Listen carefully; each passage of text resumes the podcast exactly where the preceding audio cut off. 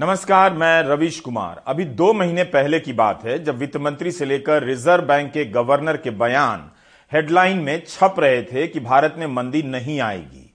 वाणिज्य मंत्री पीयूष गोयल ने तो कई बार ट्वीट किया कि अमुक चीज़ का निर्यात बढ़ गया है। ट्विटर पर अलग अलग आइटमों के निर्यात की सूचना अलग अलग शीर्षक से देते रहे। बस किसी आइटम की तुलना 2013 से करने लगे तो किसी की 2021 से। कभी अप्रैल सितंबर का पैमाना बनाया तो कभी अप्रैल से अगस्त का। वाणिज्य मंत्री पीयूष गोयल का 4 नवंबर का एक ट्वीट आपकी नज़र में लाना चाहता हूँ कि ब्रांड इंडिया दुनिया भर में आगे बढ़ रहा है। कृषि और प्रसंस्करित खाद्य उत्पादों का निर्यात अप्रैल सितंबर में 25 प्रतिशत बढ़ गया है। इसी समय के पिछले साल की तुलना में। इसी दिन का एक और ट्वीट है, मधु क्रांति। भारत से मधु का निर्यात अप्रैल और अगस्त 2013 की तुलना में इस साल चार गुना बढ़ गया है। तीन नवंबर का ट्वीट है कि निर्यात मसालेदार होता जा रहा है, क्योंकि काले और सफ़ेद गोल मिर्च का निर्यात अप्रैल नवंबर 2022 में दो दशमलव सात गुना बढ़ गया। इस बार इसकी तुलना अप्रैल नवंबर 2013 से की गई है।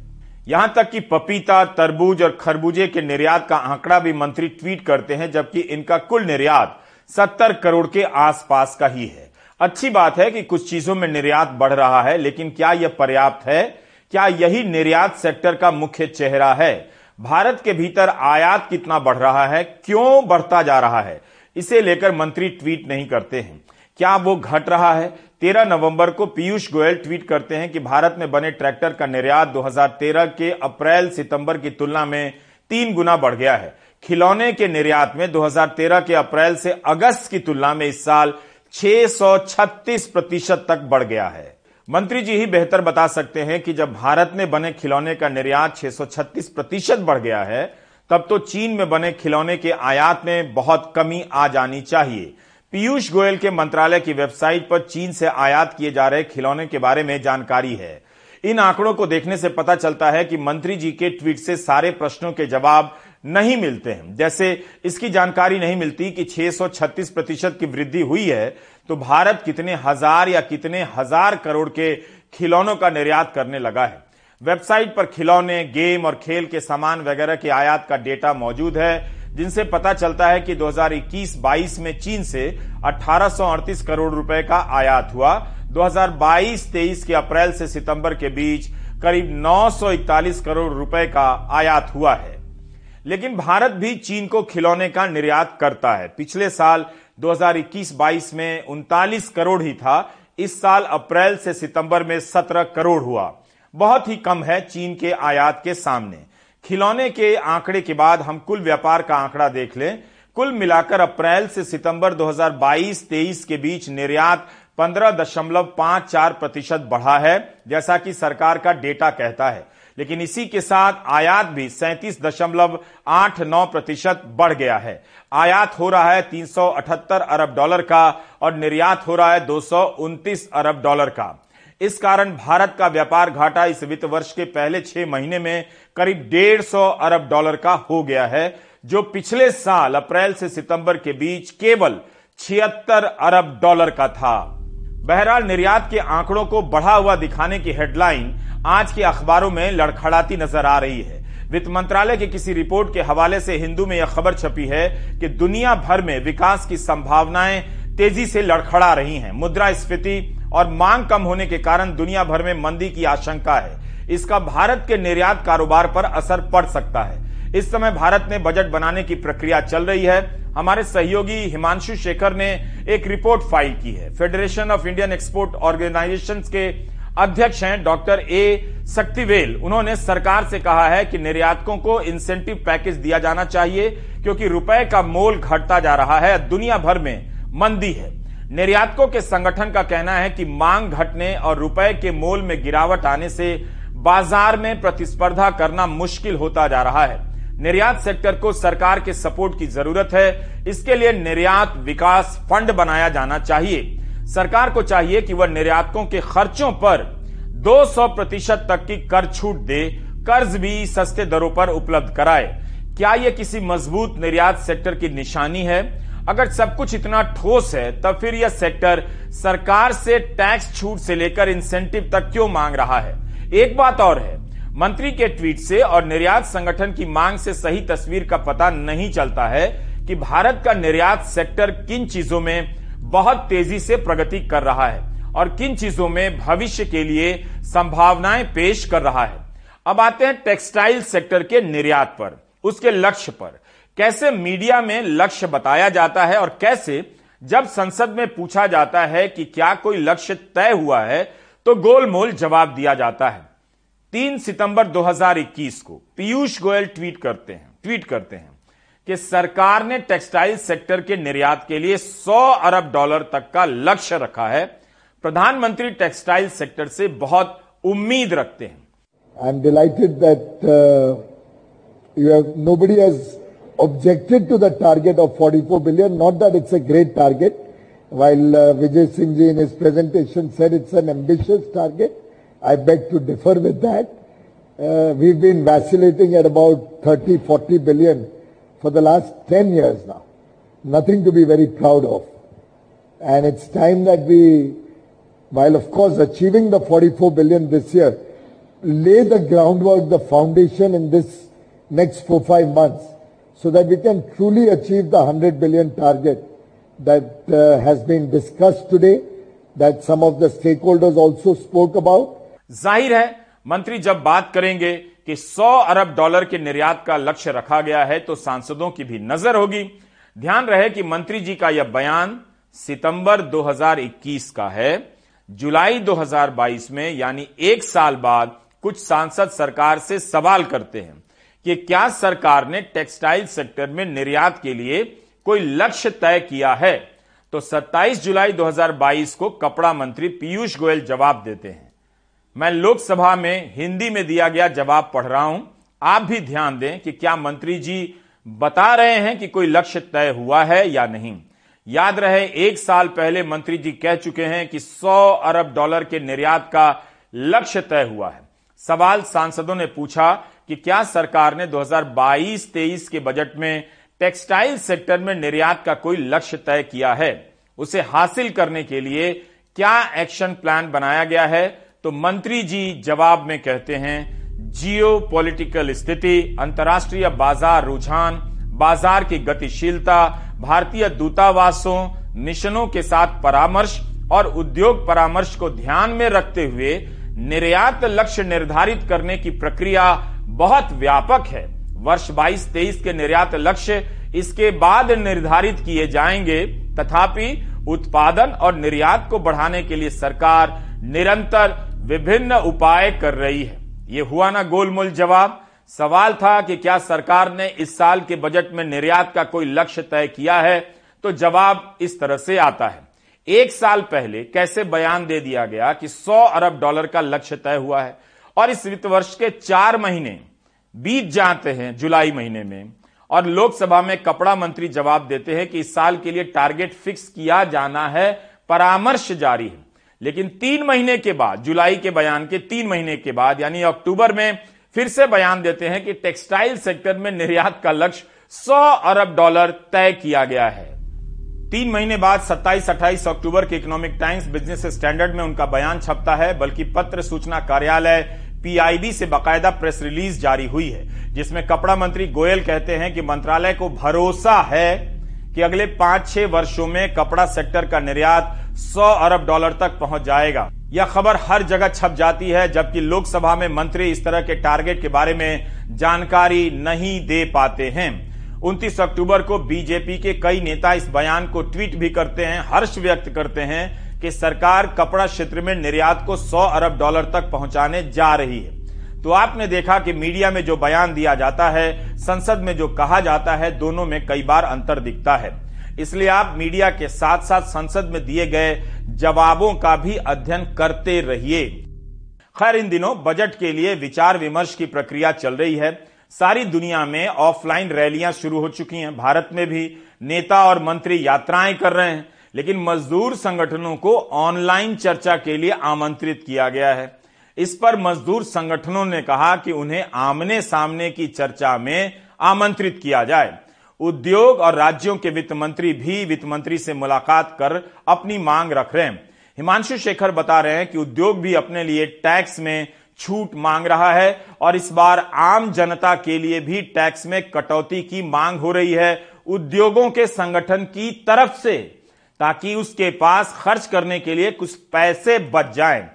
इस मांग से आपको देश के आम लोगों की आर्थिक शक्ति का अंदाज़ा हो जाना चाहिए वित्त मंत्री निर्मला सीतारमन ने शुक्रवार को राज्यों के वित्त मंत्रियों के साथ बजट 2023 के प्रारूप पर तीन घंटे से ज़्यादा चर्चा की राज्यों के वित्त मंत्रियों ने मांग की कि बजट 2023 में राज्यों को विकास योजनाओं के लिए ज़्यादा फंड दिया जाए बुनियादी ढांचे के विकास का पैसा बढ़ाया जाए केंद्रीय योजनाओं पर अमल के लिए फंड में केंद्रीय हिस्सेदारी बढ़ाई जाए और राज्यों की वित्तीय स्वायत्ता बहाल की जाए। बैठक में कुछ राज्यों ने जीएसटी कंपेंसेशन की बकाया राशि जल्दी देने की मांग की। बिहार को बजट 2023 में विशेष राज्य का दर्जा देने की भी मांग उठी। बहुत सारी चीज़ों में इस प्रकार से जो जीएसटी का रेट है वो बहुत अधिक है जिसका नुकसान जिसका खामियाजा आम जनता को भोगना पड़ रहा है। बिहार हर पैरामीटर पर हर सोशल या इकोनॉमिक इंडिकेटर पर नेशनल एवरेज से अच्छा परफॉर्म कर रहा है। और तब भी बिहार पिछड़ा हुआ है गरीब प्रदेश है। ये क्या बताता है कि बिहार को विशेष मदद चाहिए? दरअसल राज्य सरकारें ही नहीं अलग अलग वर्ग भी रियायतें मांग रहे हैं।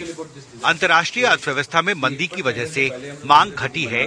इसका सबसे ज़्यादा असर भारतीय एक्सपोर्ट सेक्टर पर पड़ा है।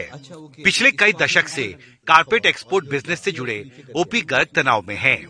एक समय यूरोप से 50 फ़ीसदी तक महँगे कारपेट के एक्सपोर्ट ऑर्डर आते थे, लेकिन कारपेट एक्सपोर्ट बिज़नेस घटता जा रहा है। जो लड़ाई चल रही है रशिया का यूक्रेन की इसकी वजह से अभी लोग कोई भी विज़िट नहीं करना चाहते। और ना ही वो माल खरीदना चाहते हैं कि अनसर्टेनिटी है कि पता नहीं कल को बम गिर गया हमारी सिटी में तो क्या करेंगे। तो ये एक लेकिन डिमांड है लोगों पास माल नहीं आज। वाणिज्य मंत्रालय की तरफ़ से जारी ताज़ा आंकड़ों के मुताबिक पिछले साल अक्टूबर में कारोबारी निर्यात पैंतीस दशमलव सात तीन बिलियन डॉलर का था जो अक्टूबर 2022 में घटकर उनतीस दशमलव सात आठ बिलियन डॉलर रह गया। कोरोना आया तो क्रेडिट लिमिट बढ़ा दी इंटरेस्ट रेट कम कर दिए। अब गवर्नमेंट को ये लड़ाई की वजह से कुछ ना कुछ एक्सपोर्टर्स को खास तौर से ट्रेडिशनल जहाँ एम्प्लॉयमेंट क्रेडिट होती है कॉटेज सेक्टर है जैसे कारपेट है हैंडलूम है इन लोगों को कोई ना कोई बेनिफिट इंटरेस्ट के अंदर सब्सिडी देनी बढ़ानी पड़ेगी। एक्सपोर्ट पर भी आपको लगता है कि फोकस करना ज़रूरी होगा जिस तरह की चुनौतियाँ आ रही हर हर हर क्षेत्र में बोला why only export to reduce the import also import भी कम करना है एक्सपोर्ट बढ़ाना है हर क्षेत्र में काम करने का सोचा इस बढ़ते संकट से निपटने के लिए एक्सपोर्टरों की सबसे बड़ी संस्था federation of Indian export organisations यानी एफ़ ने गुरुवार को बजट 2023 पर एक प्री बजट कंसल्टेशन मीटिंग में वित्त मंत्री से एक इंसेंटिव पैकेज की मांग की। फियो के राष्ट्रीय अध्यक्ष ए शक्तिवेल के मुताबिक अंतर्राष्ट्रीय अर्थव्यवस्था में मांग घटने और रुपया कमज़ोर होने की वजह से निर्यात पर असर पड़ा है। एक एक्सपोर्ट डेवलपमेंट फंड बनाने की ज़रूरत है। ज़्यादा रोज़गार पैदा करने वाले एक्सपोर्ट से जुड़े सेक्टरों को बजट 2023 में इंसेंटिव दिया जाना ज़रूरी है। और छोटे लघु उद्योगों को सस्ती ब्याज दर पर क्रेडिट मुहैया कराने की जो व्यवस्था कोरोना संकट के दौरान शुरू की गई थी उसे फिर बहाल किया जाए। अपने पीएचडी के अंदर 75 प्रोडक्ट्स को आइडेंटिफाई किए हैं जो globally 20 percent of global trade है। हम्म। और उसमें हमारा पार्टिसिपेशन केवल 0.5 परसेंट है। हम्म। उसको हम अगर ग्लोबली ले जाए पचहत्तर कंट्रियों में हम्म। तो साढ़े सात साढ़े सात सौ बिलियन डॉलर का जो हमारा एम है तीन से पाँच साल के अंदर बहुत आसानी से हो सकता है। वर्ल्ड बैंक आईएमएफ और मूडीज के बाद अब organisation for economic cooperation and development ने भी बुधवार को मौजूदा वित्तीय साल के दौरान भारत की अनुमानित आर्थिक विकास दर को घटा दिया। ज़ाहिर है आर्थिक मंदी का साया भारत के मर्चेंडाइज एक्सपोर्ट सेक्टर पर गहराता जा रहा है और इस संकट से निपटने के लिए वित्त मंत्री को जल्दी पहल करना होगा। दिल्ली से कैमरा पर्सन सुदेश के साथ Himanshu Shekhar NDTV India corona के समय टीकाकरण का काम प्रभावित हुआ ही है। बहुत से बच्चों का समय पर टीका नहीं लगा है। इसकी चिंता उस समय भी की जा रही थी लेकिन मुंबई में इसका खतरनाक नती, नतीजा दिखने लगा है। मुंबई की बसावट आप देखेंगे तो करीब 60 से 70 प्रतिशत आबादी झुग्गी बस्तियों में रहती है। यहाँ खसरा का प्रकोप बढ़ गया है। इसका संक्रमण फैलने से चिंताएँ बढ़ रही हैं। बीएमसी के अधिकारी कोशिश कर रहे हैं, सर्वे करने लगे हैं। अभी तो यह मुंबई में ही सीमित है, लेकिन पूरे देश में इस बात को लेकर अलर्ट हो जाना चाहिए कि किन बच्चों का टीकाकरण नहीं हो सका। मुंबई में पिछले कुछ दिनों से हर दिन एक बच्चे की मौत हो रही है। पूजा भारद्वाज की ये लंबी रिपोर्ट आप देख सकते हैं। खसरा जैसी संक्रामक बीमारी जो कि लगभग खत्म हो चुकी थी देश में, इसके मामले बहुत गिने चुने आ रहे थे। जैसे कि आप पोलियो के मामले देखें, लगभग अपने खात्मे की ओर ये बीमारी थी। वैसे ही खसरा लगभग खात्मे की ओर ये बीमारी थी। लेकिन वैक्सीनेशन का जो गैप हुआ, उसकी वजह से कुछ मामले सामने आए और जिन लोगों का टीका नहीं हुआ, उनकी हालत बहुत ज़्यादा बिगड़ी है। तमाम अगर आंकड़ों की बात अगर करें तो मुंबई शहर में छत्तीस सौ ज़्यादा संदिग्ध मामले हैं मीजल्स के। बहुत एक बड़ा आंकड़ा जो कि सितंबर से ही लगातार तेज़ी, रफ्तार से बढ़ रहा है। तेरह मौतें बच्चों की हो चुकी हैं और तमाम जो ये मौतें हैं, वो चार साल से नीचे के बच्चों की हैं जिनका टीकाकरण या फिर नहीं हुआ था या फिर या एक डोज उन्होंने लिया था। तेरह मौतें एक बड़ा आंकड़ा, लगभग हर रोज एक बच्चे की जान जा रही है। और डॉक्टर अमृता इस वक्त हमारे साथ है मैम आप सर्वे करिए माफ़ कीजिएगा आपको मैं बीच में दखल दे रही हूँ। क्या क्या सवाल आप पूछ रही हैं और क्या आपको सिम्टम्स दिख रहे हैं बच्चे में? हाँ बच्चे में सिम्टम्स है उसको बुखार है और दाना है। बुखार उसको तीन चार दिन पहले से आया। खांसी है सर्दी है आँखों से पानी आ रहा है आँखें लाल है। तो ऐसे है तो आप बच्चे आपने फिर क्या किया किधर गए? बुखार आने के बाद? शीतल गए कुरला गए। अच्छा। तो उधर डॉक्टर से वो प्राइवेट डॉक्टर के पास गए वहाँ से दवा लिया। और अभी बच्चा दवा ले रहा है उसका काफ़ी आराम है। हाँ। पर बुखार अभी आ रहा है? नहीं बुखार खत्म हो गया। खत्म हो गया। अच्छा वेरी गुड तो आपको वो विटामिन ए का दवा लिया बच्चे ने? हाँ। अच्छा तो अभी आपने एक दवा लिया होगा तो आपको एक और खुराक देना बाकी है। तो आप वो खुराक ज़रूर ले ताकि बच्चे का इम्यूनिटी बना रहे। बहुत सारे मरीज़ जो मैं देख रही हूँ वैसे भी है कि कुछ सिम्टम शुरुआत में आए उसके बाद कम हुए। फिर अचानक से उनको ब्रेथलेसनेस की प्रॉब्लम हुई है सांस की प्रॉब्लम हुई है। जैसे इनमें आप कह रही है कि फीवर अब नहीं है लेकिन खांसी है। ऐसे भी कुछ बच्चे हैं कि खांसी के बाद अस्पताल में भर्ती हुए और वेंटिलेटर पर हैं। तो वो क्या आप सिलसिलेवार तरीके से आप सिम्टम्स बताएँगे लोगों को अलर्ट करने के लिए जो सिम्टम्स समझ नहीं रहे और अस्पताल लेट से जा रहे हैं? आ, मैं, मैं जस्ट यही कहना चाहूँगी अगर आपको थोड़ा भी आपको आपका बच्चा पता है कि उसके लिए क्या नॉर्मल है क्या नॉर्मल है अगर थोड़ा भी उसको बुखार और दाना है इनको भी मैंने वही बोला है आपको थोड़ा भी लग रहा है कि उसका खांसी बढ़ रहा है उसका नॉर्मल एक्टिविटीज़ में चेंज आ रहा है तो आप तुरंत आपके पीडियाट्रिशियन को दिखाइए ताकि उनके ओपीडी लेवल पे ट्रीटमेंट लेके या हमारे बीएमसी दवाखाने में आइए ओपीडी लेवल पे ट्रीटमेंट लेके बच्चा ठीक हो सकता है। अगर आपने वो आपने वो लेवल वो पॉइंट ऑफ़ आपका छूट गया छूट गया तो फिर बच्चे को एडमिशन क्या वो हो सकता है। पर अगर टीका लिया हो तो आप घबराए नहीं आप कॉम्प्लिकेशंस कम होते हैं अगर टीका बच्चन लिया तो। डॉक्टर अख्तर साहब, जो कि धादा के यानी कि धारावी डॉक्टर्स एसोसिएशन के प्रेसिडेंट है, वो भी हमारे साथ हैं। इनके क्लिनिक में भी, इनके पास भी मरीज़ बड़ी संख्या में पहुँच रहे हैं बच्चों को लेकर। और ज़्यादातर हम ये जानकारी हमें मिल रही थी डॉक्टर साहब की बहुत देरी से आते हैं। सिम्टम्स इतना बढ़ जाता है कि आप लोग इलाज क्या करेंगे तब तक उनको बड़े अस्पताल भेजना पड़ता है। मैम ये होता है कि जैसे बुखार आता है लोग अपने घर में ही इलाज करने की कोशिश करते हैं। हाँ। कम टू डॉक्टर्स और ये होता है कुछ बहुत सारी चीज़ें जो है मिस हो जाती हैं। हाँ। जो कि एक डॉक्टर ही देख सकता है कि हाँ बच्चों को सिम्टम्स कैसे हैं उसको नाक से पानी आ रहा है वायरल है या बैक्टीरियल है ये चीज़ें जो है वो मिस हो जाती है। एनडीटीवी की टीम के जे सुमैया अस्पताल के आईसीयू वार्ड में पहुँची। यहाँ डेढ़ साल का ये मासूम वेंटिलेटर पर दिखा। डॉक्टर बताते हैं, बचने की उम्मीद 50 फ़ीसदी ही है। टीके में देरी, अस्पताल लाने में देरी, बच्चे को इस हाल में ले आई।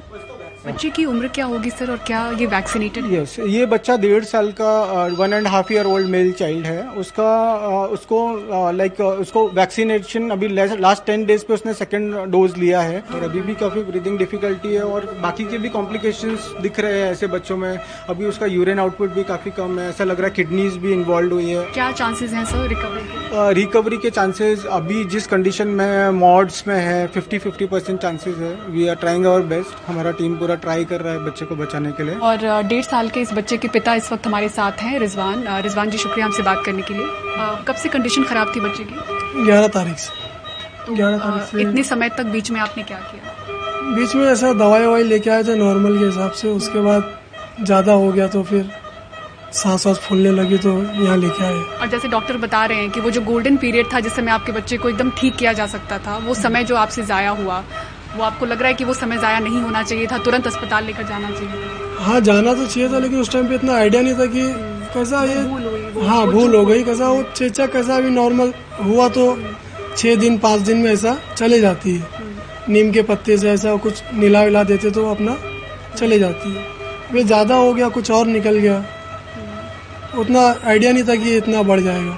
आज भीमा कोरेगांव मामले में आरोपी आनंद तिल तुमडे की जमानत याचिका पर सुनवाई हुई।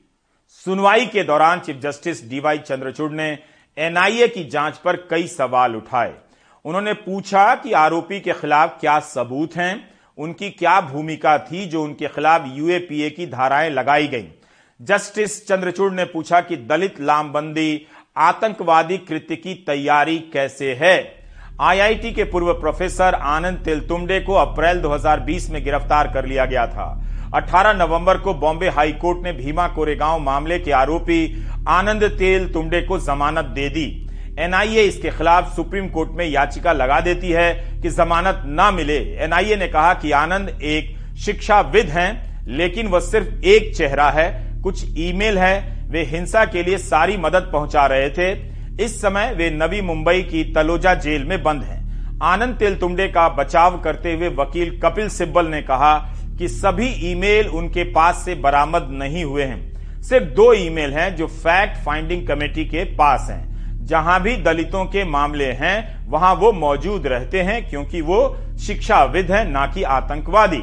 सिब्बल ने कहा कि जब भीमा कोरे गाँव में हिंसा हुई, तब आनंद तिल तुमडे वहाँ नहीं थे। एजेंसियों के पास एक ही चिट्ठी है, जिसमें मुझे माई डियर कॉमरेड संबोधित किया गया है। यानी आनंद तिलतुमडे को। क्या इतने भर से आनंद तिलतुमडे आरोपी हो जाते हैं? सिब्बल सवाल करते हैं। सिब्बल ने तिलतुमडे की लिखी किताबें दुनिया भर की यूनिवर्सिटी में किए गए काम का ज़िक्र करते हुए कहा कि तिहत्तर साल के आनंद पिछले दो साल से ज़्यादा समय से जेल में हैं। सुप्रीम कोर्ट ने बॉम्बे हाई कोर्ट के फैसले पर रोक नहीं लगाई। यानी आनंद तेलतुमडे के जेल से बाहर आने का रास्ता साफ़ होता नज़र आ रहा है। सुप्रीम कोर्ट ने बॉम्बे हाई कोर्ट के फैसले में दखल देने से इनकार कर दिया। एक हफ़्ते के भीतर एनआईए को दूसरा झटका है। 18 नवंबर को इसी मामले में गौतम नवलखा को सुप्रीम कोर्ट ने कहा कि 24 घंटे के भीतर जेल से हाउस अरेस्ट में भेजा जाए। हिंदू, मुस्लिम, नफरत की राजनीति और गोदी चैनलों पर दिन रात की बहस से समाज में ऐसे धूर्त लोगों को मौका मिलता जा रहा है जो अब धर्म का इस्तेमाल इस तरह से कर रहे हैं कि उसे लेकर चिंगारी भड़क जाए। उत्तर प्रदेश की पुलिस ने एक ऐसे नौजवान को पकड़ा है जो मुसलमान बनकर आफताब अमीन पूनावाला की हिंसक करतूत का समर्थन करता है। ज़ाहिर है, ऐसे किसी बयान को देखकर कई लोग विचलित होंगे, क्रोधित भी हो सकते हैं। लेकिन यह नौजवान एक वीडियो में मुसलमान बनकर हिंसा को सही ठहराता है, जिसके बाद सोशल मीडिया पर वायरल किया जाता है। कई वेबसाइट में इससे लेकर खबरें छपती हैं, ट्वीट किए जाते हैं। वीडियो में यह व्यक्ति अपना नाम राशिद खान बताता है। लेकिन बुलंदशहर ज़िले की पुलिस जाँच करती है और यह तथ्य सामने आता है कि यह राशिद खान नहीं है। इसका नाम विकास कुमार है, जो सिकंदराबाद का रहने वाला है। बुलंदशहर के पुलिस अधीक्षक श्लोक कुमार ने बयान जारी कर कहा है कि विकास का आपराधिक रिकॉर्ड रहा है। इस पर चोरी और अवैध हथियार रखने के आरोप में मामले दर्ज हैं। गिरफ्तारी के बाद विकास ने पुलिस को बताया कि उसे पता नहीं था कि मामला इतना फैल जाएगा, अन्यथा वह ऐसा नहीं करता। ट्विटर से लेकर कई वेबसाइट पर राशिद खान के बयान को बढ़ा चढ़ाकर पेश किया गया है, ताकि एक समुदाय के खिलाफ नफरत फैलती रहे। व्हाट्सएप ग्रुप में रिटायर्ड अंकिलों को मौका मिल जाए एक समुदाय के खिलाफ तरह तरह की बातें करने के लिए। कहे और लगे भी कि सभी आफ्ताब अमीन पूनावाला के समर्थक हैं ऐसे ऐसे लोग हैं। इस तरह का यह पहला मामला नहीं है। बेहतर है कि आप ऐसे मामलों में बहुत सतर्क रहें। तुम्हें क्या लगता है? तुमने ठीक कहा जो तुम कह रहे थे कि पैंतीस के बजाय छत्तीस गलती कहा जो मुझे क्या पता था कि तगड़ी फ़िल्म हो जाएगी वरना मुझे क्या मतलब था कहने का? तो इसके द्वारा की गई आपत्तिजनक टिप्पणी के आधार पर इस पर मुकदमा पंजीकृत करते हुए इसके विरुद्ध विधिक कार्रवाई सुनिश्चित की जा रही है। साथ ही साथ यह बात प्रकाश में आई है कि इसके ऊपर पूर्व के पाँच मुकदमे दर्ज हैं जिसमें से दो जनपद बुलंदशहर में तथा तीन जनपद गौतम बुद्ध नगर के हैं जो कि चोरी और अवैध असला से संबंधित हैं। दिल्ली में लोकसभा का चुनाव हो रहा है या नगर निगम का? चुनाव प्रचार में बीजेपी ने केंद्रीय मंत्रियों से लेकर मुख्यमंत्री तक को मैदान में उतार दिया है। करोल बाग में जहाँ बंगाल से आए सोने के कारीगरों की तादाद अधिक है, वहाँ पर बंगाल से बीजेपी की सांसद लॉकेट चैटर्जी प्रचार कर रही हैं। रविश रंजन की ये रिपोर्ट देखिए। दिल्ली एमसीडी चुनाव में बीजेपी के हाई प्रोफ़ाइल करीब करीब सभी नेता इस वक्त गली मोहल्लों में घूम घूम कर वोट मांग रहे हैं दिल्ली के करोलबाग में पश्चिम बंगाल के हुबली की सांसद लॉकेट चटर्जी निगम उम्मीदवारों के लिए पदयात्रा कर रही हैं। बीजेपी बीते 15 साल से निगम की सत्ता में काबिज है, लेकिन काम वो प्रधानमंत्री नरेंद्र मोदी की ही गिनवाती हैं। प्रधानमंत्री मोदी जी का नेतृत्व में जो देश में जो विकास हुआ है, आप कोविड वैक्सीन के लिए बोलिए, आप प्रधानमंत्री आवास योजना के लिए बोलिए, आप जो राशन ने उन्होंने व्यवस्था किया था, गरीब कल्याण अन्न योजना के लिए बोलिए, आज तक भी सब लोग इसमें इसमें सब लोग को सपोर्ट भी हो रहा है। एमसीडी चुनाव में जो अरविंद केजरीवाल का पार्टी ने जो हम लोग, मुद्दा हम लोग देखे हैं कि free treatment free treatment free treatment बोल के बोल के जो डेवलपमेंट विकास का रास्ता रोक दिया है। लॉकेट चटर्जी का काफिला गुजरने के बाद हमने सोचा कि लोगों से पूछा जाए कि पश्चिम बंगाल की सांसद की बातों का उन पर क्या असर पड़ा है। भैया अभी ये कौन आई थी? मीनाक्षी लेखी मीनाक्षी लेखी मीनाक्षी लेखी आई थी? हाँ जी। अच्छा तो आप क्या पहचानते नहीं हो जो अभी आई थी? भैया आपने देखा नहीं लोग कह रहे थे मीनाक्षी लेखी आई हुई मीनाक्षी लेके आई हुई है? नहीं नहीं वो मीनाक्षी लेके नहीं हो लॉकेट चटर्जी हैं जो पश्चिम बंगाल से सांसद हैं। पहचानते नहीं है क्या नहीं जी। नाम कभी सुना है इनका? नहीं जी हमने नहीं सुना। यहाँ से करीब 25 किलोमीटर दूर बीजेपी के फायर ब्रांड सांसद तेजस्वी सूर्या गाजे बाजे के साथ गाँव में डोर टू डोर प्रचार कर रहे हैं। तेजस्वी खुद लोगों से मिलकर बीजेपी उम्मीदवार के लिए वोट मांग रहे हैं। और तेजस्वी का परिचय उनके कार्यकर्ता आम लोगों को दे रहे हैं। ये हमारे राष्ट्रीय अध्यक्ष हैं युवा मोर्चा के बेंगलोर के सांसद हैं। हमारे श्री यादव जी हैं यहाँ के उम्मीदवार हैं। नीचे के जो लोग हैं मजदूर आदमी वो जानते हैं इनको? नहीं जानते ना? ज़्यादातर तो नहीं जानते हो। दिल्ली के चेहरे को जानते ना? जैसे परवेश वर्मा हो गया मनोज तिवारी हो गया गौतम गंभीर हो गया। इनको जानते नहीं जानते? इनको सबको जानते दिल्ली का आदमी। लेकिन यहाँ तेजस्वी भी प्रधानमंत्री की उपलब्धियाँ लोगों को बताते नहीं थक रहे हैं। तीन बार जो है वो नगर निगम में बीजेपी रह चुकी है। हम देख रहे हैं कि चुनाव प्रचार में आम लोगों की समस्या लेकिन जब उनसे निगम के कामकाज पर सवाल पूछा जाता है तो वो गोलमोल जवाब देते हैं। भारतीय जनता पार्टी एमसीडी में बहुत अच्छा काम किए है। और इस बार भी हमारे जो विजन है, दिल्ली के डेवलपमेंट के संबंधित, वो बहुत अपीलिंग है। और जिस प्रकार से पिछले सात आठ साल से दिल्ली में आम आदमी पार्टी के, केजरीवाल जी के घोटाला युक्त भ्रष्टाचार युक्त सरकार को यहाँ की जनता देखे है। इससे लोग विशेष रूप में युवा हतोत्साहित है और इसलिए इस बार भी एमसीडी में युवा मतदाता, महिला मतदाता, भारतीय जनता पार्टी को पूर्ण समर्थन देगी। उधर पूर्व केंद्रीय मंत्री और गौतम बुद्ध नगर से सांसद महेश शर्मा भी इस वक्त धुआंधार चुनावी प्रचार में लगे हैं। छोटी छोटी इस तरह की नुक्कड़ सभाओं में वो अपना दिल्ली से नाता बताते हैं। कानपुर से परिवार रहा, राजस्थान में जन्म हुआ, हरियाणा में ननिहाल, दिल्ली के चांदनी चौक के मैं, डॉक्टर वालिया, डॉक्टर हर्षवर्धन, प्रेम अग्रवाल सब एक ही स्कूल के अंतरियागंज के स्कूल के छात्र। चालीस वर्ष अब गौतम बुद्ध नगर में जहाँ पूर्वांचल मिथिलांचल के लोग उत्तराखंड के लोगों ने वहाँ अपनी नई पहचान बनाई है। मतदान का दिन जैसे जैसे नज़दीक आ रहा है बीजेपी का चुनावी प्रचार खासा आक्रामक होता जा रहा है। बीजेपी ने ज़रूर बड़े बड़े अपने नेताओं को इस नगर निगम के चुनाव में उतार रखा है। इन नेताओं का कितना असर चुनावी नतीजे पर पड़ेंगे ये परिणाम आने के बाद पता चलेगा। दिल्ली से हरकिशन शर्मा के साथ रविश रंजन शुक्ला एनडीटीवी इंडिया दिल्ली में शराब नीति के पीछे कथित घोटाले को लेकर कितनी राजनीति हुई? उप मुख्यमंत्री मनीष सिसोदिया के घर सीबीआई के छापे पड़े। सीबीआई ने पूछताछ के लिए बुलाया। जब भी ऐसा हुआ, गोदी चैनलों पर घंटों कवरेज हुआ और टीवी में डिबेट हुआ। तरह तरह के आरोप लगाए गए बीजेपी के प्रवक्ताओं की तरफ़ से कि मनीष सिसोदिया भ्रष्टाचार के एजेंट हैं। एक स्ट्रिंग ऑपरेशन भी सामने आ गया, जिसे प्रेस कॉन्फ्रेंस में लेकर संबित पात्रा आ गए और संबित पात्रा ने उन पर तरह तरह के आरोप लगाए। मनीष सिसोदिया के इस्तीफे की मांग की गई। एफआईआर में आरोपी नंबर एक मनीष सिसोदिया को बनाया गया था। लेकिन सीबीआई ने जो चार्जशीट पेश की पेश की है, आम आदमी पार्टी का दावा है कि उसमें मनीष सिसोदिया का नाम तक नहीं है। सोचिए, आपका वक्त किस तरह से बर्बाद किया गया। आखिरकार ये समझ में आया, आज सीबीआई की चार्जशीट से, कि मनीष सिसोदिया को तो झूठा ही बदनाम किया जा रहा था, कहीं कोई घोटाला हुआ ही नहीं है। आज सीबीआई की चार्जशीट से समझ में आ गया कि दिल्ली में कोई शराब घोटाला नहीं हुआ, और बाकी चीज़ें अब कोर्ट में सिद्ध हो जाएँगी।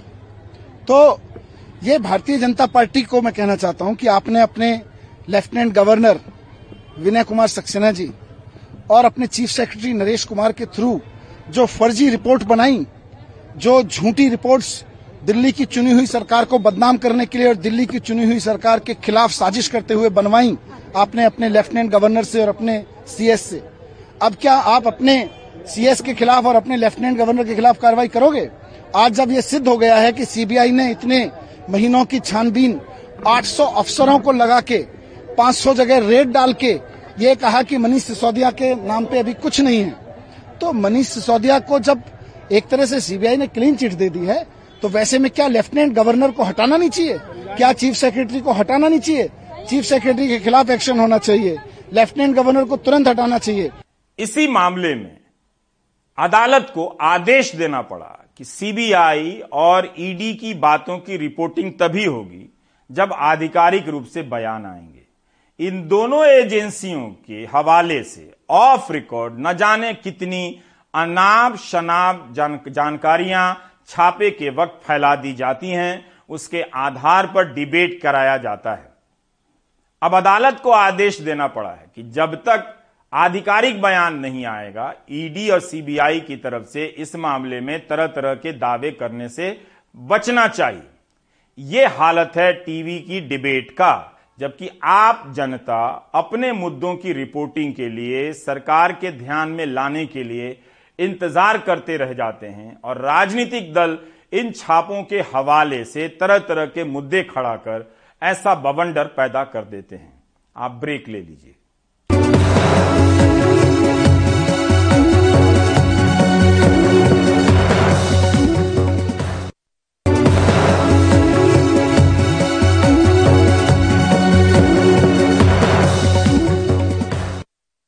महाराष्ट्र में छत्रपति शिवाजी महाराज को लेकर राजनीति तेज हो गई है। राज्यपाल भगत सिंह कोश्यारी की ओर से छत्रपति शिवाजी महाराज को लेकर दिए गए विवादित बयान के बाद उद्धव ठाकरे ने राज्य भर में विरोध प्रदर्शन के साथ ही महाराष्ट्र बंद करने की तैयारी कर ली है। इस विषय पर अब शिवसेना के नेता दूसरी पार्टी के नेताओं से भी मिल रहे हैं। सोहित की ये रिपोर्ट देखिए। हम जब पढ़ते थे मिडिल में, हाई स्कूल में तो हमारे टीचर हमको वो देते थे हुई योर फेवरेट हीरो ऐसा आपका फेवरेट लीडर कौन है? तो हम लोग उस समय जिसको सुभाष चंद्र बोस अच्छे लगे, उनको जिसको नेहरू जी अच्छे लगे, जिनको गांधी जी लगे अच्छे लगते थे। तो मुझे ऐसा लगता है, अगर कोई आपसे कहे कि who's your icon who's your favourite hero बाहर जाने की कोई ज़रूरत नहीं है। यही महाराष्ट्र में ही आपको मिल जाएँगे। शिवाजी तो पुराने युग की बात है, मैं नए युग की बात बोल रहा हूँ। यही मिल जाएँगे। डॉक्टर अंबेडकर से लेकर के डॉक्टर गडकरी तक नितिन गडकरी तक आपको यही मिल जाएँगे। महाराष्ट्र के राज्यपाल भगत सिंह कोश्यारी की ओर से छत्रपति शिवाजी महाराज को पुराने युग का हीरो बताए जाने के बाद राज्य भर में उनके खिलाफ प्रदर्शन तेज हो गए हैं। छत्रपति शिवाजी महाराज के वंशज उदयन राजे भोसले से लेकर शिवसेना पक्ष प्रमुख उद्धव ठाकरे ने राज्यपाल को हटाने की मांग की है। उद्धव ठाकरे ने ये भी कहा कि अगर ऐसा नहीं होता है तो राज्य भर में आंदोलन किया जाएगा। राज्य की अस्मिता, राज्य का स्वाभिमान, उसको अगर ठेस पहुँचती है तो हमें इकट्ठा आकर उसका विरोध करना चाहिए। और कुछ दिन इंतज़ार करेंगे, दो पाँच दिन इंतज़ार करेंगे। अगर ये जो पार्सल है, वो आया था अमेजोन से, वो अमेजोन से वापस जाए तो अच्छा है। नहीं तो उसको वापस भेजना पड़ेगा। और नहीं कोई काबिल व्यक्ति महाराष्ट्र में इस स्थान पर आनी चाहिए। अन्यथा हमें कुछ ना कुछ करना पड़ेगा जैसे महाराष्ट्र बंद की बात हो या विराट मोर्चे की बात हो या देखा जाएगा सबको साथ में लेकर हम तय करेंगे।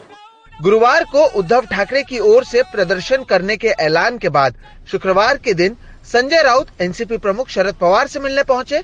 इस मामले को फ़िलहाल महाविकास आघाड़ी छोड़ती नज़र नहीं आ रही है।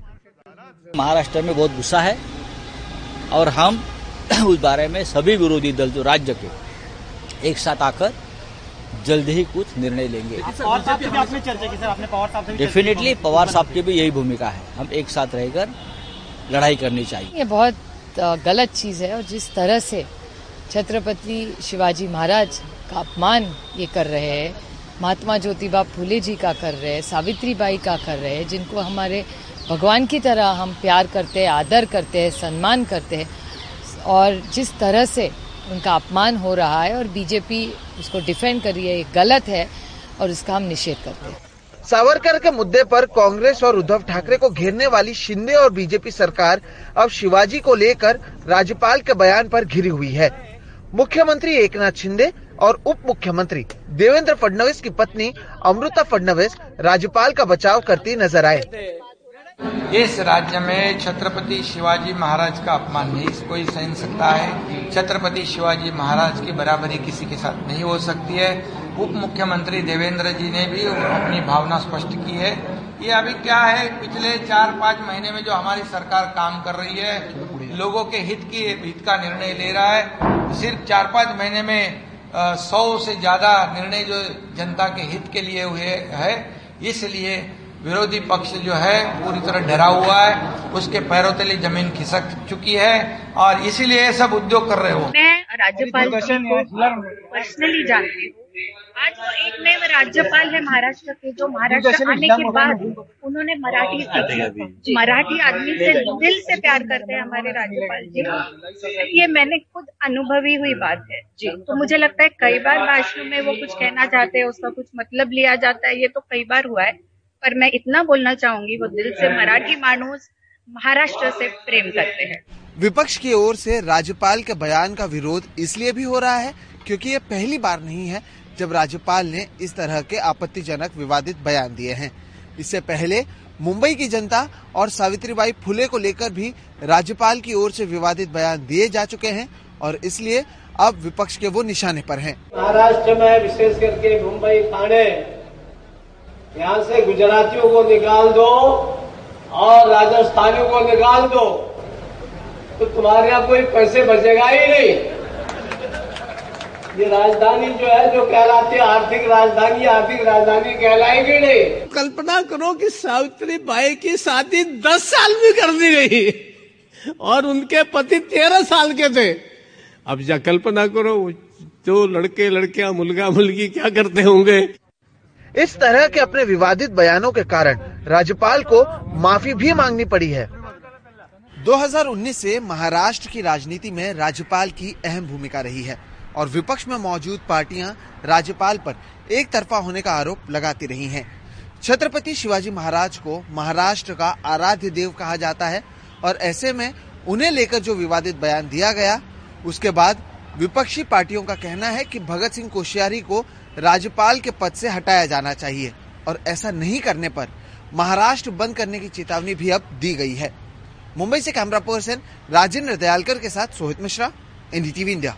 आप देख रहे थे प्राइम टाइम, नमस्कार।